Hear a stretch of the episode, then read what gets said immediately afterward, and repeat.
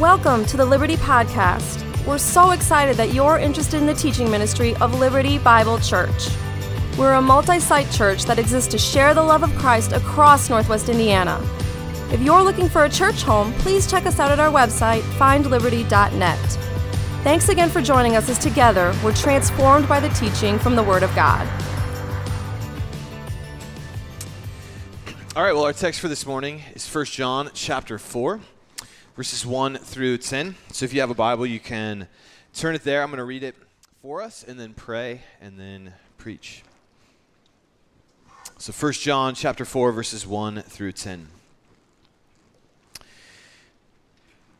Beloved, do not believe every spirit, but test the spirits to see whether they are from God. For many false prophets have gone out into the world. By this you know the Spirit of God. Every spirit that confesses that Jesus Christ has come in the flesh is from God. And every spirit that does not confess Jesus is not from God. This is the spirit of the Antichrist, which you heard was coming and now is in the world already. Little children, you are from God and have overcome them, for he who is in you is greater than he who is in the world. They are from the world, therefore they speak from the world, and the world listens to them. We are from God. Whoever knows God listens to us. Whoever is not from God does not listen to us. By this we know the spirit of truth and the spirit of error. Beloved, let us love one another, for love is from God. And whoever loves has been born of God and knows God. Anyone who does not love does not know God, because God is love. In this the love of God was made manifest among us, that God sent his only Son into the world so that we might live through him. And this is love. Not that we have loved God, but that he loved us and sent his Son to be the propitiation for our sins. So, Father, as we open your word and, and speak these things, we don't just want these to be words we hear, but truths that work their way deep into our hearts and are the center out of existence out of which we live. So as we preach, God, open our hearts to hear the truth, because as the Bible makes clear, our hearts often don't want to hear the truth. Open our hearts, I pray. In Jesus' name, amen. What is true and who is worth believing? These are questions we are asking and answering every day of our lives, although very rarely do we actually slow down to explicitly ask, should I believe what this person just told me? This summer, I was on a long road trip with my family where we saw several national parks, and we were driving from Dinosaur National Monument, which is in Colorado and Utah, up to Yellowstone, or actually up to, to Grand Tetons National Park first. And on the drive on the way, it was, it was very remote. It was beautiful. There were mountains, very few people. But as we were entering into Wyoming, a gate had closed the road that we needed to get to our destination. I panic, but thankfully, Google Maps. So I pull out Google Maps, and it, it turns out the next shortest route for our destination, so the road straight ahead was an hour to go. We had an hour to go. The next shortest route was like four hours. Because you had to drive around mountains. Now it's like six, six thirty p.m. I've got four children in the back of my car, and the thought we're going to get to our next destination at eleven p.m. is brutal. But then I see some bikers driving on this closed road. They drive around the gate, they slow down, and I wave them over, and I ask them, why is the road closed? They tell me, well, there are some forest fires ahead, but it's probably okay now. What is true? Who should I believe? The state of Wyoming and the experts that understand forest fires very well and have made the determination that no one should be driving on this road and therefore they have closed it? Or some random nice bikers that I've just met that gave me the news that I want to believe? What is true? Who should I believe? We rarely ever ask these questions directly when someone tells us something, when we see something on television or hear it on the radio or hear it on a podcast. But every day we are deciding what is true and who is worth listening to. And John in First John four says, there are some people who are not telling the truth. And those people even claim to speak for Jesus, but they are not telling you the truth. So this, mor- this morning, four points. If you, I don't know if you've ever heard a four-point sermon, congratulations. Everybody thinks they have the truth, point one. Why we believe lies, how to fight lies, and the truth about God. So first, everybody thinks they have the truth. We live in a day and age when everyone is very skeptical of doctrine, of dogma, of claiming to have the truth, that the central truth of our age really is, don't force your truth onto other people. The worst thing you could do is claim something is true and then try to force other people to believe what you believe is true. And the best example of this is the well-known parable about the elephant. Maybe you've heard this, that the world is like uh, many blind men who stumble upon an elephant. The world religions, the world, the, the many ways of seeing the world. It's like blind men stumbling upon an elephant. One man grabs the elephant's trunk and holds it and says, Uh, elephants are very flexible and thin and small. Another man grabs a leg of the elephant and says, no, elephants are thick and sturdy and immovable. And so all of us have a part of the truth, but no one has the whole truth. That's the element of our, or the assumption of our day. There's just one problem with that. That parable assumes the person telling it is, actually, I have all of the truth, and I see better than all of the world religions, than all of the other ways of seeing the world, that what sounds like a humble approach, we all have our own truth, you decide, uh, don't force your truth on anyone else, is actually claiming to have the full truth yourself, that you know better than everyone else what the truth is. And so all I want to say is we all have a doctrine.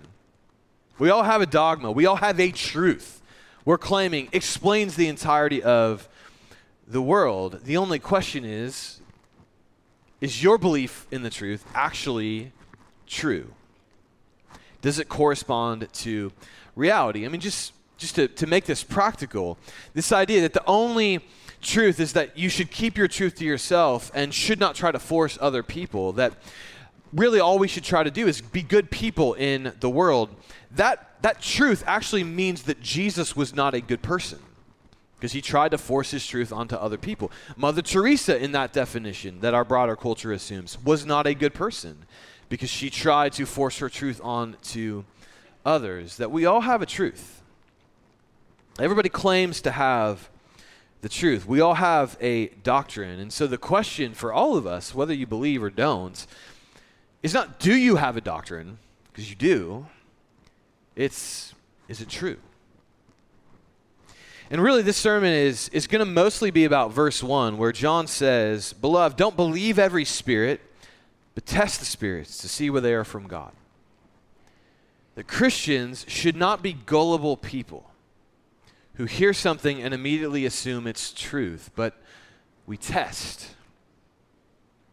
We test the spirits. So wherever you're at today, I'll, point one, all I'm trying to, to say is we all claim we have the truth. Point two, why then do some of us, or I would say all of us, why do we believe lies? That you might think, well, yes, there are people who don't tell the truth, but I am good at detecting lies. And my response to that is, no, you are not. There's a psychologist named Doctor Timothy Levine who did a long study. He wanted to understand how certain C I A agents or F B I agents could detect a criminal that was lying to them. Why are some maybe good at that or some better than that than others? But what he found was no one is good at it. There were no people he found that were uniquely gifted at finding the truth. And Malcolm Gladwell unpacks this in one of his writings, and he says, he says this about human beings. We do not behave like sober-minded scientists, slowly gathering evidence of the truth or falsity of something before reaching a conclusion. We do the opposite. We start by believing, And we stop believing only when our doubts and misgivings rise to the point where we can no longer explain them away. So if you read John saying, test the spirits, and you're like, yes, that's what I do. I don't believe anything false. I, I'm a sober-minded scientist who only lets in what is true. That's not true. So the question then is, well, why do we believe lies? And obviously, I can we could talk a lot about that. I'm only going to say two things for this morning. The first is we believe lies because we have a brilliant enemy. Notice John doesn't say, test the ideas, test the arguments, test the test the, the different religions or different visions of the world. No, he says, test the spirits. And because an idea throughout the Bible is that behind every religious idea is a spiritual realm that we want and long to connect to. Every religious idea behind that, John is saying, the scriptures say, is a spiritual realm. Now, I realize for some of us who maybe grew up in the church, that's totally normal. Others of us who are, who live in a very scientific day, like that just sounds weird and creepy. But let me let me defend it for a second by pointing out that for at least the last forty, fifty years, there was an assumption that the more scientific we got, the less religious we would become. It's called the secularization thesis. The more science could explain the world, the less religious the world would become. That was taken for truth in sociology thirty, forty years ago. Today, almost no one agrees with that. Because as science has increased, spiritual connection, religion, has not decreased at all. Organized religion has to some extent for many reasons, but a longing to connect to a spiritual realm has not decreased anywhere in the world. You see that in study after study after study, and that's because we long to connect to something beyond ourselves. And that's what John is saying. The ideas that you that are thrown to you, behind them is a spiritual realm. What John is saying is that there are elements of that spiritual realm that lie to us, to connect us to something that will break us and enslave us rather than free us. As John Mark Comer writes in Live No Lies, his, and he's talking of a devil, a Satan, his tactic is the same basic formula on repeat: isolate, then lie. Pick a lie that plays to a disordered desire. Get your mark to take a relational step away from God to re- redefine good and evil for himself. Done. And maybe that's too much for some of you, and that's okay. But for those of you who are Christians, the idea that we are just these sober-minded scientists navigating the world without any any chance of falling prey to lies by an enemy is naive. John says, test the spirits. The second reason we believe lies is something that Comer alludes to, which is that we, we believe lies because we, we desire. We want something. That we do not believe lies that have no emotional value to us. So for example, if there's a supernatural enemy, and I, I believe there is because I'm a Christian, but if there is, he, his attack on me is not going to be to come to me and say, Tim, your beard is awful, and if you just shaved it off, you would have an emotionally satisfying and rich and happy life. That lie will not work on me because I know that is a lie. I know the beauty of beards, and I believe very deeply in them. He does not lie to us in that way, but he finds something that we want and then uses that as the way to get to us. So last week I, I said, uh, or two weeks ago, that the best definition of sin I've ever heard is that sin is the unwilling, or is the, the unwillingness to trust that what God wants for me is my deepest happiness. Sin ultimately is, I need something to make me happy, and God is trying to keep me from that happiness. So I'm going to transgress that law or that boundary God has set because he does not want me to be happy. And that is ultimately how the enemy uses our desires to lead us away from God, is he finds something we want. And he plays to that disordered desire and leads us away. So to unpack that, I'm going to give two case studies. Two ways the enemy has done this very clearly in our culture. You just need to prepare your hearts because I'm going to push into some territory that's probably going to be hard. Case study one, sexual desire and freedom. We have a number of truths our culture takes for granted now about our, our world and sex that actually sociology has proven are false, but we continue to believe are true. So one example, the idea that divorce is actually liberating for women, that marriage is a patriarchal institution that oppresses women and that no-fault divorce will lead to women being more empowered and more free in society. That's the, the truth our culture tells us, but what study after study has shown is divorce has been more empowering for men. It's given them more power, more influence. It's been uh, a greater strength for men than for women, but our culture continues to believe divorce is good and freeing for women, even though it has been proven to be the opposite. Second, cohabitation, living together before someone gets married. The assumption today is that to have a good marriage, you need to live with someone before you get married to test, to see if that's a good spouse or not, and that's a good way to determine if that person is a good partner, and that is a good way to set up a marriage. That's assumed to be true in our culture today. The reality is, cohabitation, living together before marriage, greatly increases your chances of divorce. Again, been proven in study after study. And even though we have proven it to be false, we continue to believe it as true. Cohabitation is good. And then third and, and finally, this idea that sexual freedom is good and will increase your experience or make, give you a better sexual experience through your life, that the more sexual partners you have, the better. Well, what we know now is that in the act of sex, human beings bond with one another through the chemicals released in our brains. And what that means is the more partners you have, the less capability, the less capable you are of experiencing intimacy with another person, which is why study after study has shown that people who have the most sexually satisfying lives are those who've had the fewest partners. But again, that our culture does not see that as true. Three different areas that things assumed to be true out in the broader culture, we actually have the science that have shown them to be false, and yet we continue to persist in believing things that are not true. And Mary Eberstadt, in her book, Adam and Eve After the Fall, defines all this by saying this: contrary to conventional depiction, the sexual revolution has pr- proved a disaster for many men and women, and its weight has fallen from fallen the heaviest on the smallest and the weakest shoulders in society, even as it has given strength to those already strongest and most predatory. There are actually far more intense examples I, I could have could have given, but we don't know each other well, and I don't know how far I can go on a Sunday. But what she says is is shown throughout her book. It is our sexually freeing culture has empowered predators and abusive men, but we don't see it, because our culture has believed something that is not true. And I've sat down with people and shared those, many of those studies. Hey, if you go down this path, it's likely to lead you in this direction.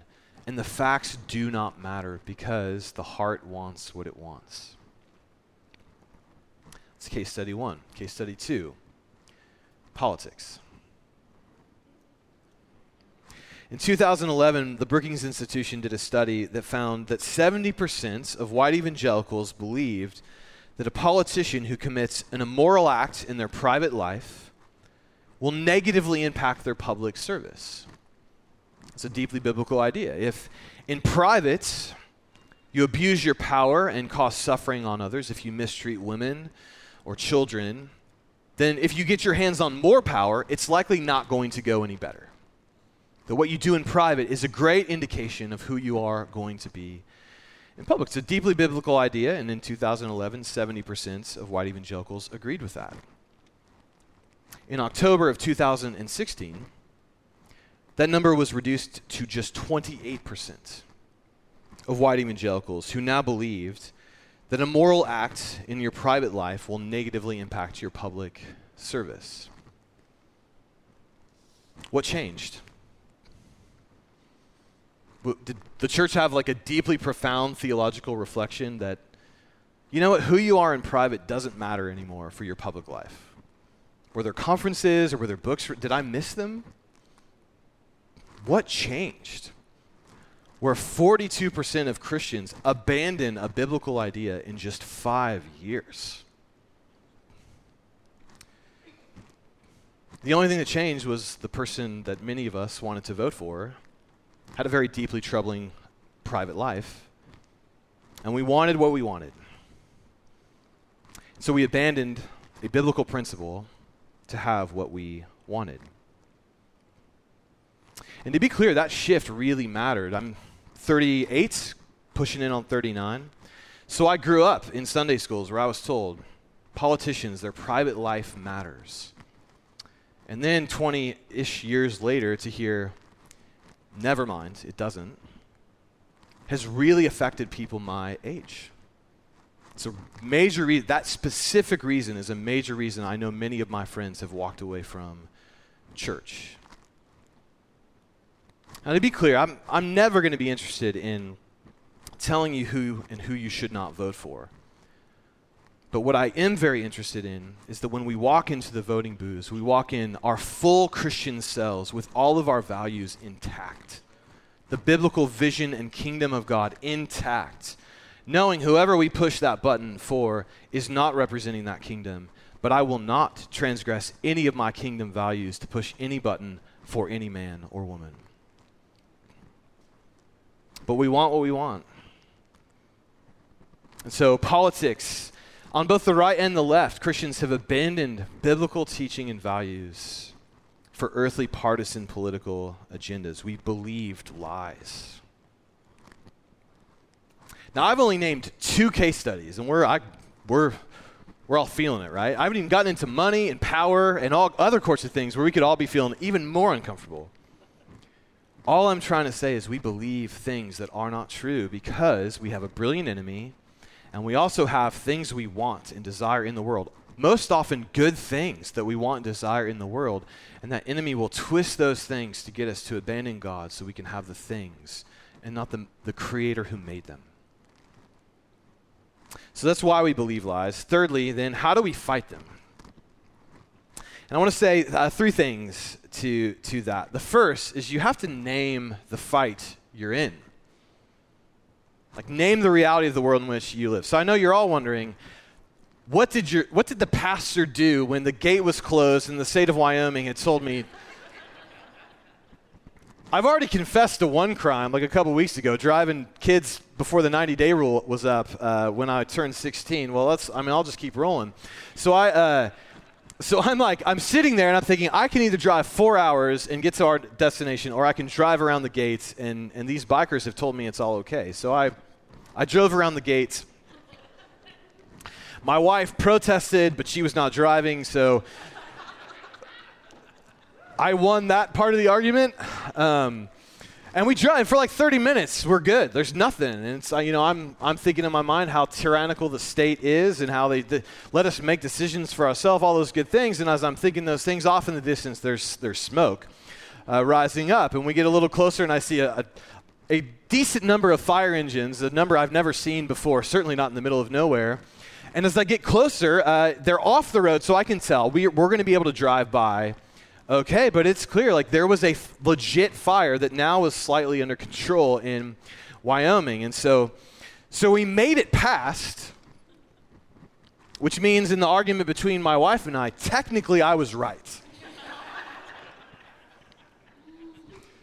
She's not in here yet. I don't know if I'm going to say that in second service or not. I probably will. But uh, had had I been wrong, and there were out-of-control firefight or fire uh, forest fires all over Wyoming, like, that could have been incredibly dangerous to me and my family. That who you believe and what you think is true has enormous consequences to your future.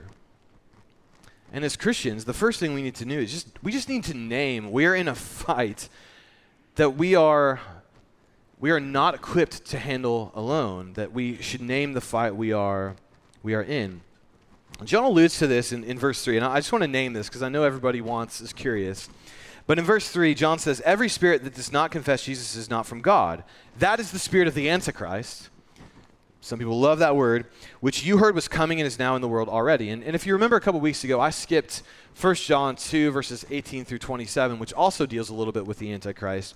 And the reason is, is John, when he, when he uses that word Antichrist, he's referring to the fact that throughout the, the Christian history and in his day already, there were people that were teaching Antichrist teachings, things contrary to the Orthodox Christian faith. We heard in verse three what one of those reasons was, is there were some Christians in John's day that were now denying that Jesus had come in the flesh.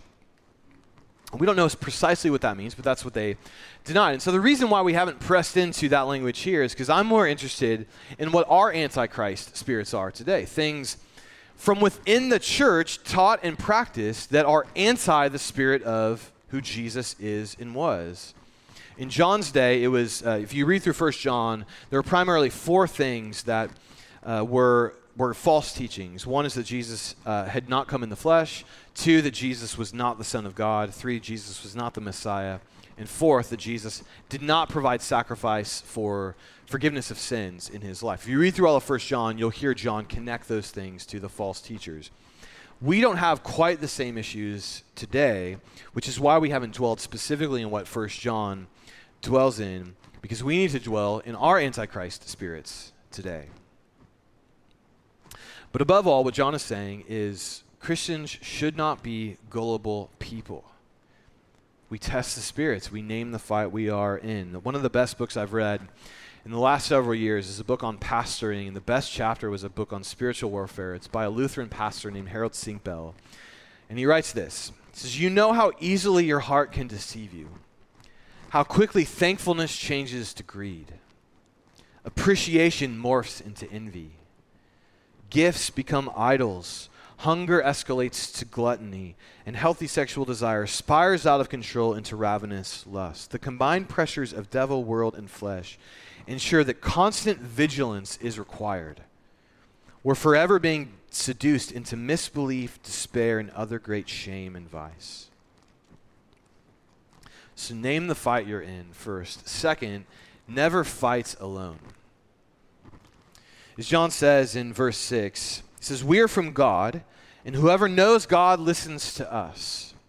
Whoever is not from God does not listen to us. By this we know the spirit of truth and the spirit of error." There's a couple of things going on there. I'll name the, the second one in a second. But the first is, this is communal language. John is saying, listens to us, we. It's plural language.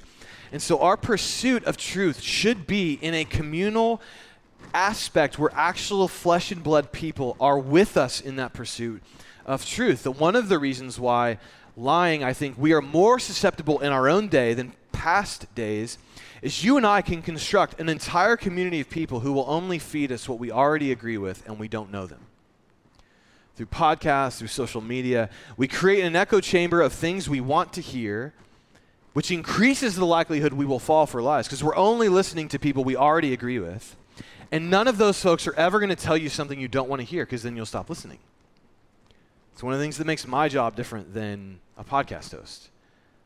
I at times have to say things that we don't want to hear. First, that I've got, I better have worked out in my own heart, but because we're a community of people seeking to follow the way of Jesus, not people gathering to remind ourselves of how right we are together. And yet, that's what a lot of what passes for truth-seeking is today, is we gather voices around us that tell us what we already want to hear. And I just want to say, the person most likely to look you in the face and say you are falling for a lie is a person you know and who's in your life, who loves you enough to look you in the face and say, don't go down that path. And all the online voices, all of the voices we surround ourselves with that already agree with us are not going to tell you you're wrong. And you need people in your life to tell you no, and you are wrong. And I think one of the great determinations of the quality of your life will be whether or not when you hear those things, you listen. Never fight alone. And thirdly and finally, dwell in the truth. So when Paul says, uh, we are from God, whoever God knows God listens to us, you have to remember, John was an apostle. He knew Jesus himself. And if you go back to the very beginning of First John, he says that which was from the beginning, which we heard, which we saw with our eyes, we looked upon, we touched with our hands. He's talking of Jesus there. So when John says, whoever knows God listens to us, I think he's referring to his ap- apostolic authority. He's like, I was with Jesus. I know what he said and taught. Therefore, listen to what I'm saying. And if you listen to the apostolic authority, you are of the truth. And for us today, we don't have anybody walking around the earth that was with Jesus that's two thousand years old, but we have this book, which means this book sets the pace and guide for our lives. We dwell in the truth. But again, how many of us, in our search for truth, this book in community and this book in our prayer times in the morning equals the other voices that come into our lives?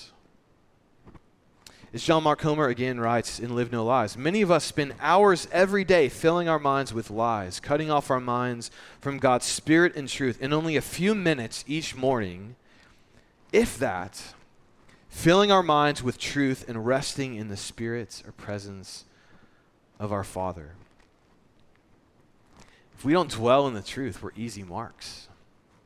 So may we dwell in the truth, never fight alone, and name the fight we are in. But but where I want to end us is, fourth, the truth about God. So I, I began by saying we all have a doctrine.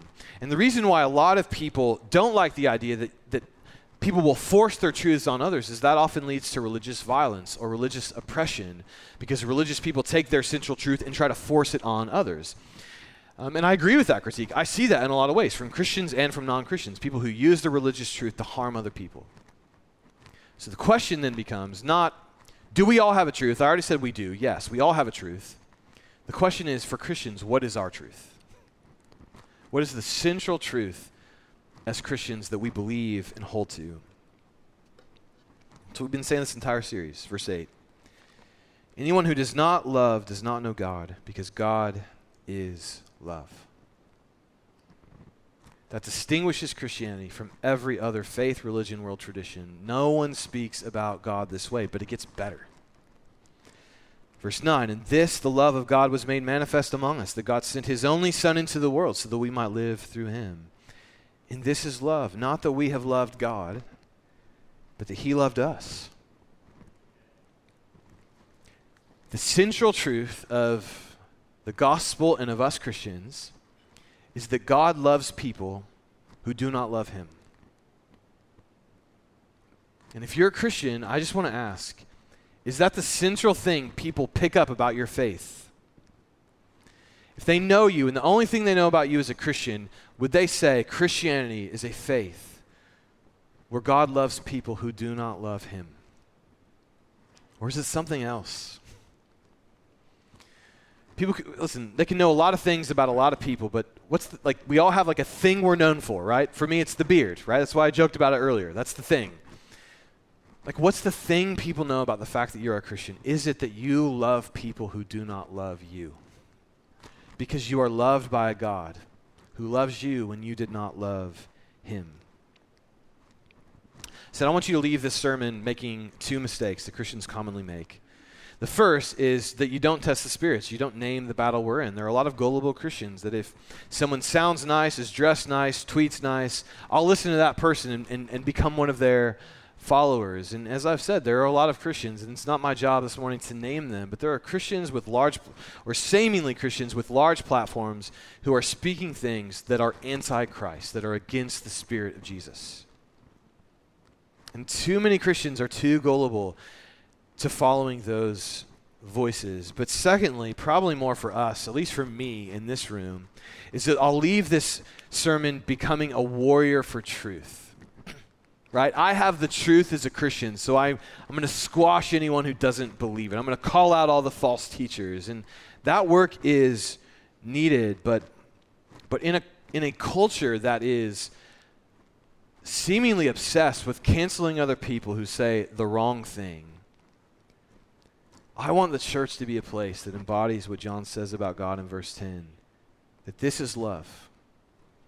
Not that we love God, but that he loved us and gave us his Son. God loves people who do not love him. That's the fundamental truth we're trying to communicate to this world, is wherever you're at in life, whatever you've done, whatever your past is, it's irrelevant. God loves you because he loves people who do not love him.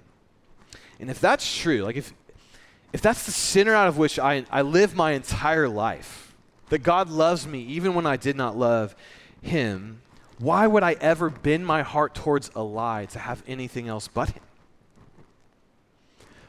Like, where would I spend my time if I believe God loves me even when I don't love him? Would it be mindlessly scrolling my phone, getting through my Netflix queue, or would it be dwelling in his word? If I believe God loves those who don't love him, would I ever sacrifice my convictions for an earthly partisan political agenda? Would I ever, how would I treat people who don't yet love Jesus as if I'm the truth holder and they're the naive fool? No, may this, the one thing that emanates from us Christians is God loves people who do not love him. See, the bottom line is y'all, all of us, me included, are easy marks for lies because we want to be loved. We want to have security in a very broken and difficult world to live in. And with the gospel, what we're told is that Jesus loves us even when we do not love him. God loves us even when we do not love him. And what could be more secure than that? What could give you more joy than that? To know you're loved, no matter how you spent your week this week. You dwell secure in the arms of your Father. What could give you more ju- more security, more freedom, more life than that? And I think that's probably why Jesus said, if you abide in my word, you will know the truth, and the truth will set you free. Let us pray.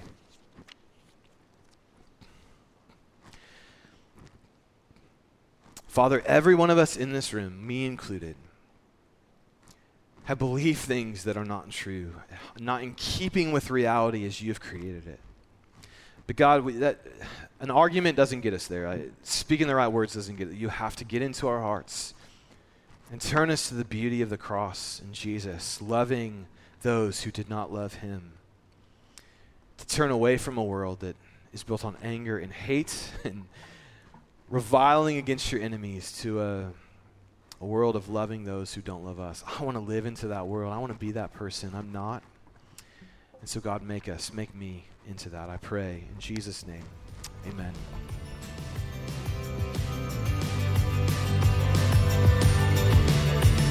Thanks for being with us today.